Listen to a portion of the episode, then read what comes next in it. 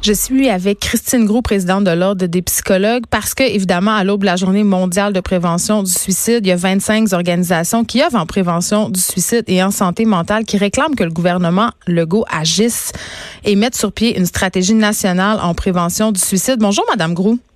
Bonjour.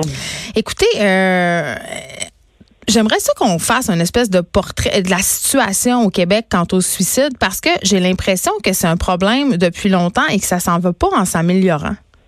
Mhm.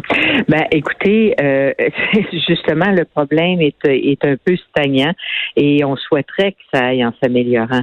Donc, on continue d'avoir trois suicides par jour, euh, comme il y a toujours eu. Puis ça, ce sont les suicides répertoriés, parce que ce qu'il faut comprendre, c'est que euh, il y a des contextes où euh, c'est camouflé en accident ou des contextes où les gens se rendent pas nécessairement à l'hôpital ou sont interceptés avant puis c'est pas nécessairement répertorié. Mais donc des suicides répertoriés réussis, c'est trois par jour. Alors euh, c'est certain que la demande du collectif, c'est vraiment d'unir, d'unir nos forces. Euh, et la, force des organisations qui sont concernées par le suicide pour demander l'implantation d'une euh, stratégie nationale de prévention. Parce que là, on parle de trois décès par jour, mais on parle aussi d'environ 80 tentatives par jour. Donc, est-ce qu'on peut considérer ben que c'est un problème de santé publique? C'est un enjeu de santé publique. Puis ce qu'il faut comprendre, c'est que nos connaissances en matière de suicide se sont améliorées. On sait davantage quoi faire, on sait davantage ce qui fonctionne, puis on a davantage identifié quels sont les groupes à risque aussi, parce qu'il y a des, groupes à plus haut risque. Euh, qui sont? Ben, euh, écoutez, je ne veux pas en cibler nécessairement, mais on sait par exemple que euh, les gens qui ont des problèmes de, puis là, je veux pas dire que tous les gens qui ont des problèmes de santé mentale sont suicidaires. Mais les gens qui ont des problèmes de santé mentale sont une population plus à risque. Les gens qui ont des problèmes de dépendance et toxicomanie sont des populations plus à risque. Les gens des Premières Nations sont des populations qui ont été moins rejoints par les campagnes de sensibilisation.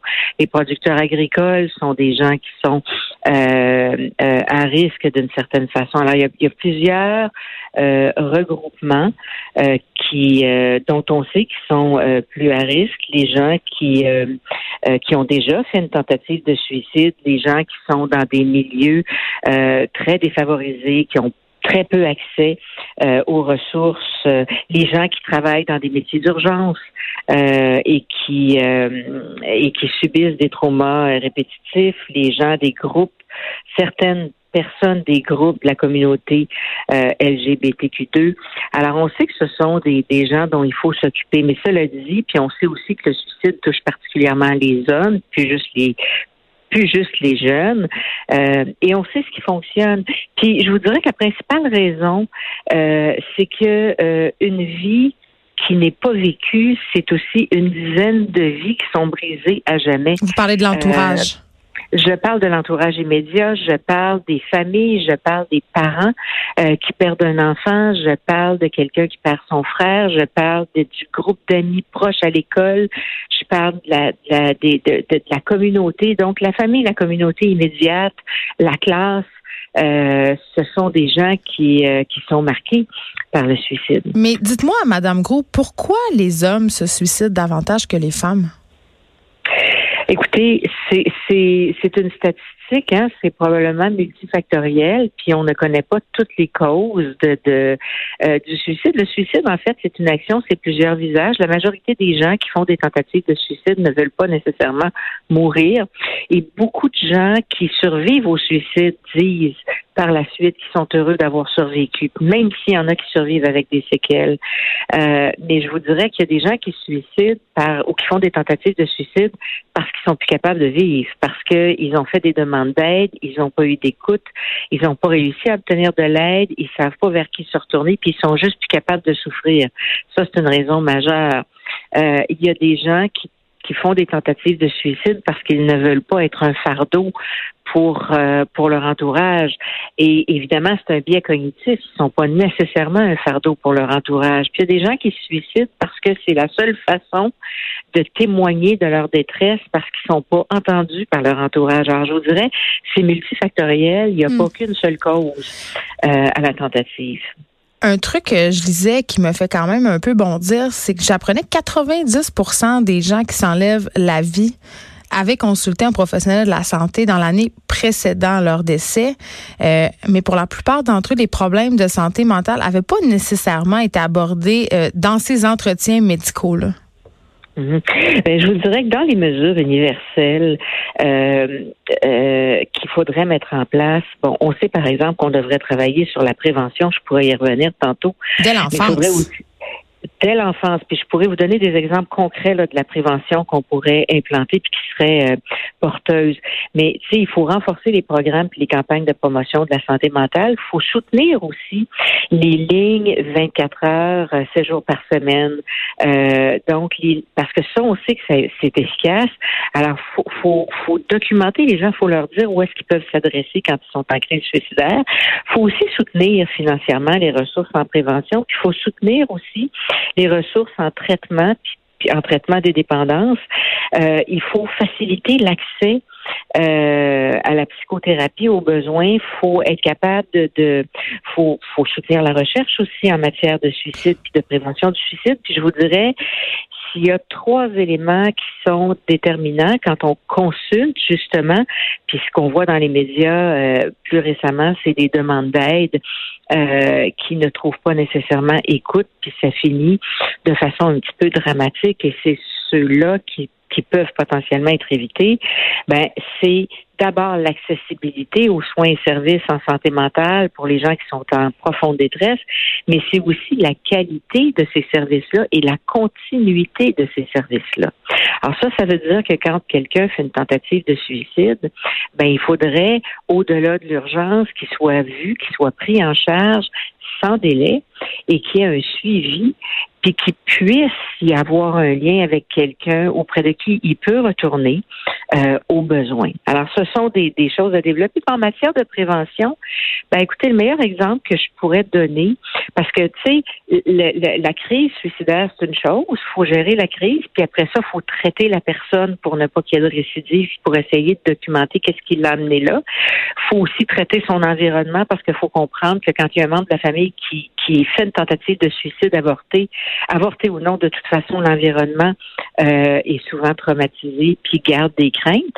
Mais faut intervenir avant ça. C'est-à-dire qu'en matière de prévention, vous savez, on a fait beaucoup pour la santé physique auprès des jeunes. Hein. On a fait disparaître les patates frites euh, des écoles, on a fait disparaître les, la liqueur, on, on leur a enseigné que le sommeil c'était important, on leur a enseigné à bien s'alimenter, puis on leur a enseigné à faire du sport, de l'activité physique si on faisait un peu la même chose pour la santé psychologique. Prendre soin de euh, sa santé mentale, vous voulez dire? prendre soin de sa santé, de son bien-être psychologique avant justement là, pour éviter de développer des problèmes. Mais comment on fait ça, Madame Grou?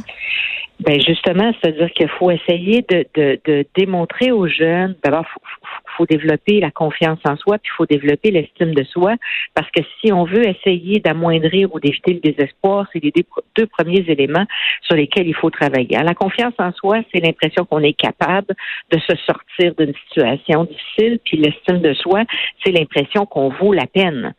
Hein, et qu'on vaut la peine, puis que ça vaut la peine que les gens s'occupent de nous, puis qu'on vaut la peine de, de, de, rester sur cette planète, si vous voulez. Euh, donc, c'est, c'est et, et, les, les, autres facteurs, bien évidemment, c'est le soutien, le, le soutien psychologique. Quand tu es jeune, tu as besoin de références vers qui tu te tournes quand tu as un problème qui est trop gros pour toi. Mais des fois, c'est pas vers les parents. C'est ça aussi. Là, je pense ben que les jeunes sont largement surreprésentés. Puis quand tu es ado, tu pas nécessairement envie d'aller raconter tes problèmes avec tes parents, donc tu te retrouves un peu isolé. C'est-à-dire qu'il y, a des, y a des adolescents qui n'ont pas envie de se retourner vers leurs parents, puis il y a des adolescents pour, pour lesquels parfois ça peut arriver que le problème soit le parent. Hmm. C'est pas c'est pas toujours le cas, mais ça peut arriver que ce soit ça. Puis ça peut arriver que le, le parent soit pas disponible parce que lui-même est aux prises avec des problèmes de santé importants. Il y a toutes sortes de raisons pour lesquelles euh, parfois c'est peut-être plus facile de mettre un professionnel de proximité puis de dire ben regarde euh, cette personne-là, tu peux aller lui parler en toute confidence, puis d'expliquer dans les écoles, par exemple, si vous êtes, parce que la première personne vers qui les gens vont se retourner, c'est les amis, mais votre jeune, là, s'il y a un ami qui lui fait part de ses idéations suicidaires, qu'est-ce que vous pensez qu'il va faire? Il va être bien mal pris. Il ne sait pas quoi faire parce qu'on lui a pas enseigné quoi faire dans un tel contexte, puis quelles sont les ressources. Fait que ça devrait être enseigné dans les écoles, vous pensez? ben ça fait partie des mesures de prévention qu'on qu'on pourrait mettre en place. Puis je veux pas rentrer dans tous les, les moyens, mais mais je vous dirais que c'est sûr que la prévention, l'éducation, la sensibilisation pour prévenir d'une part, puis ensuite l'accessibilité aux services, la qualité des services, la continuité ben, des services de santé. C'est là où moi, Madame Grou, j'ai de la misère un peu. Euh, je, suis tellement d'accord avec vous parce que l'accessibilité aux soins, c'est le nerf de la guerre. Mais quand on sait qu'avoir accès à des soins psychologiques euh, dans un CLSC ou à l'hôpital, c'est toujours très très très compliqué. Qu'une rencontre avec un psychologue, c'est entre 80 et 120 dollars. C'est sûr que c'est rébarbatif pour bien des gens là. Mais ça fait partie de notre combat, c'est-à-dire qu'il faut mettre des ressources. Vous savez, les lignes téléphoniques 24 heures sur 24, là, euh, ce sont des, des, des gens qui sont formés, des intervenants qui sont formés, et souvent, ça va limiter la crise. Des centres de crise ouverts toute la nuit, ça permet aux gens de se réfugier euh, et ça permet de limiter la crise. Puis au-delà de ça, par la suite, les soins, effectivement, ça c'est le combat d'une vie pour pour moi de, de euh, de demander qu'il y ait davantage de services accessibles gratuitement. Ben, parce que quand c'est pas gratuit, c'est pas accessible pour tout le monde. Mais si on considère que la santé mentale devait être prise en considération au même terme que la santé physique, pourquoi pas euh, avoir euh, une couverture par l'assurance maladie, tu sais, systématiquement. Moi, c'est en tout cas, c'est ma marotte, j'en parle tout le temps, mais je trouve ça aberrant quand même. Absolument. Merci beaucoup, Madame Grou, de nous avoir parlé. Vous êtes présidente de l'Ordre des psychologues. Et si vous avez besoin d'aide pour vous ou pour un de vos proches, vous pouvez appeler 1-866 appel 1-866 277 3553. On s'arrête un instant. De 13 à 15. Les effrontés.